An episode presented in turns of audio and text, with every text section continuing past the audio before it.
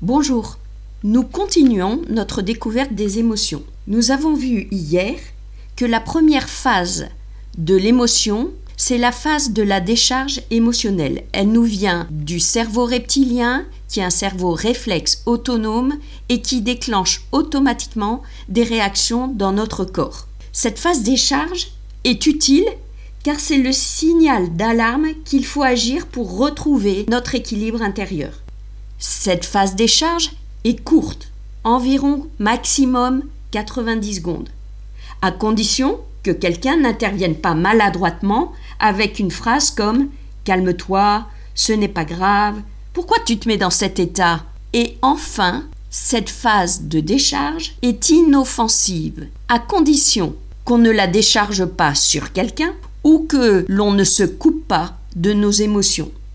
Ces deux stratégies bien coûteuses pour la santé et la relation, nous reviendrons dessus dans notre prochain podcast.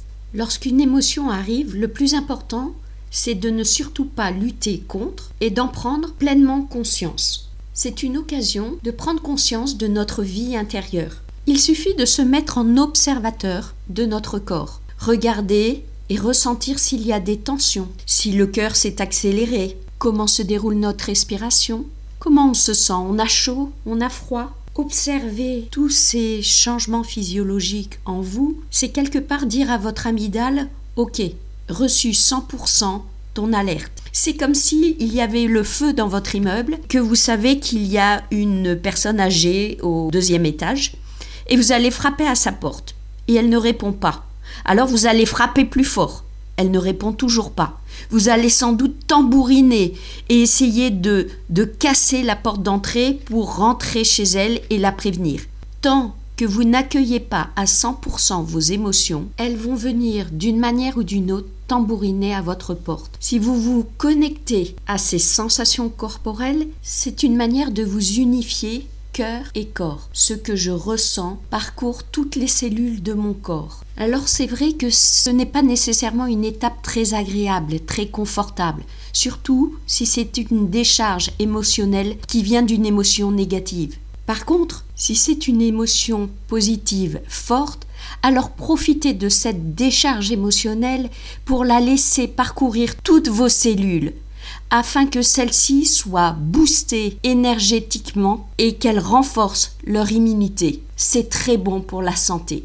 Mais parfois, on n'a pas la possibilité ni la volonté de laisser cette décharge émotionnelle se développer en nous. Voici quelques moyens pour la désamorcer et faire en sorte qu'elle dure moins longtemps que 90 secondes. Premier outil, c'est s'isoler. Alors vous allez me dire qu'en temps de confinement, pour s'isoler, il faut avoir un grand appartement ou une maison et un jardin. Je connais quelqu'un qui, quand il est énervé, va s'isoler dans les toilettes ou dans la salle de bain. On a toujours un moyen de s'isoler. Si je ne peux pas m'isoler physiquement, je peux simplement sans bouger fermer les yeux. Ou bien je peux me transporter mentalement dans un autre lieu, penser à des choses agréables, réfléchir à ce que je vais faire ce week-end ou compter tout simplement dans sa tête. Vous voyez que l'on peut s'évader de bien des manières. Le deuxième outil est la respiration. Pour apprendre à respirer calmement, je vous conseille de télécharger sur votre iPhone l'application Cohérence cardiaque. C'est une application qui vous permet de suivre une bulle qui monte et qui descend un rythme de 5 secondes dans la montée, 5 secondes dans la descente, et ce rythme est reconnu scientifiquement comme un moyen d'apaiser nos émotions négatives. Ce qu'il faut savoir pour bien respirer, c'est qu'il faut respirer à partir du ventre et non à partir du diaphragme. Quand j'inspire, je gonfle mon ventre et j'inspire par le nez. Quand j'expire, je dégonfle mon ventre et je souffle par la bouche, mais tout doucement, comme si vous souffliez sur une petite plume, très légère.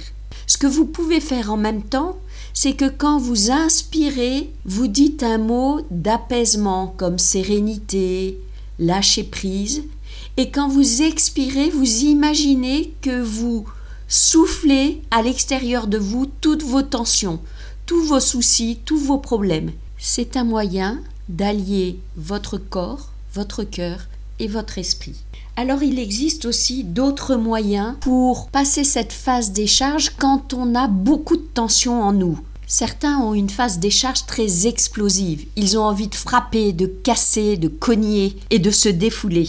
Je me rappelle dans une classe de collège, je leur demandais est-ce qu'il y en a certains d'entre vous qui ont cassé leur PlayStation un jour où ils ont perdu? Et là, j'ai vu plusieurs doigts se lever. Quand on voit ce genre de situation, on s'aperçoit combien la phase décharge n'est pas rationnelle du tout. Quand on apprécie sa PlayStation, on n'a surtout pas envie de la casser. Mais dans la phase décharge explosive, je peux casser des choses qui m'appartiennent ou qui appartiennent à quelqu'un d'autre sans réfléchir. Je peux me faire aussi du mal. En maternelle, je me souviens d'un petit enfant qui me disait Moi, quand je suis énervé, eh ben, je me tape la tête. On peut retrouver ce phénomène auprès des adolescents qui se scarifient. En fait, il y a une volonté de transformer une douleur intérieure intolérable en une douleur extérieure physique gérable. Je ne vais pas me lancer dans l'explication psychologique de ce comportement, mais ce qui est important à retenir, c'est que certains ont besoin dans leur décharge émotionnelle de se défouler. À ce moment-là, il est plus opportun de proposer aux personnes de faire du sport, de frapper dans un ballon, dans un punching ball, de frapper dans un coussin. À des petits-enfants, s'ils ont envie de déchirer, de casser, ben de leur mettre à leur disposition des objets ou des journaux qu'ils peuvent déchirer à souhait ou casser et jeter par terre. On peut étrangler une peluche, on peut frapper sur son lit. Il ne faut pas avoir peur de cette violence qui s'exprime, car elle n'est pas tournée vers des personnes, et se manifeste sous un minimum de contrôle, puisque je vais choisir les objets que je vais frapper, je vais me déplacer dans un lieu adapté à cela. Le dernier outil dont je voulais vous parler pour apaiser une décharge émotionnelle est un outil de bienveillance, de tendresse et d'amour. Si par exemple un petit enfant se roule par terre et fait une colère, je vous ai expliqué dans le podcast précédent qu'il n'a pas les moyens, puisqu'il n'a pas son cerveau orbitofrontal de former, de gérer cette phase décharge. La meilleure chose à faire, c'est de s'abaisser et de le prendre dans ses bras fermement, parce qu'il va se débattre au début, mais de lui parler tout doucement, lui disant Ne t'inquiète pas, tu as une grosse colère, mais elle va passer. De la même façon, si vous vivez une décharge émotionnelle forte et que quelqu'un de proche vous prend dans ses bras et vous fait un énorme câlin avec beaucoup de tendresse, vous verrez combien c'est d'une efficacité incroyable aussitôt vous ressentez un apaisement intérieur. Si vous avez un animal de compagnie, quand vous êtes très énervé ou très triste, vous pouvez aller le caresser tout doucement, sans penser à rien, et vous verrez que petit à petit, tranquillement, la décharge émotionnelle va retomber.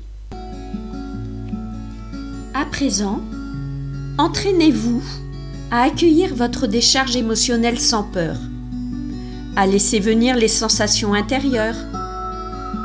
Entraînez-vous à la désamorcer tranquillement lorsque c'est nécessaire, ou à piloter sa fougue lorsqu'elle est explosive et risque de faire des dégâts. À demain.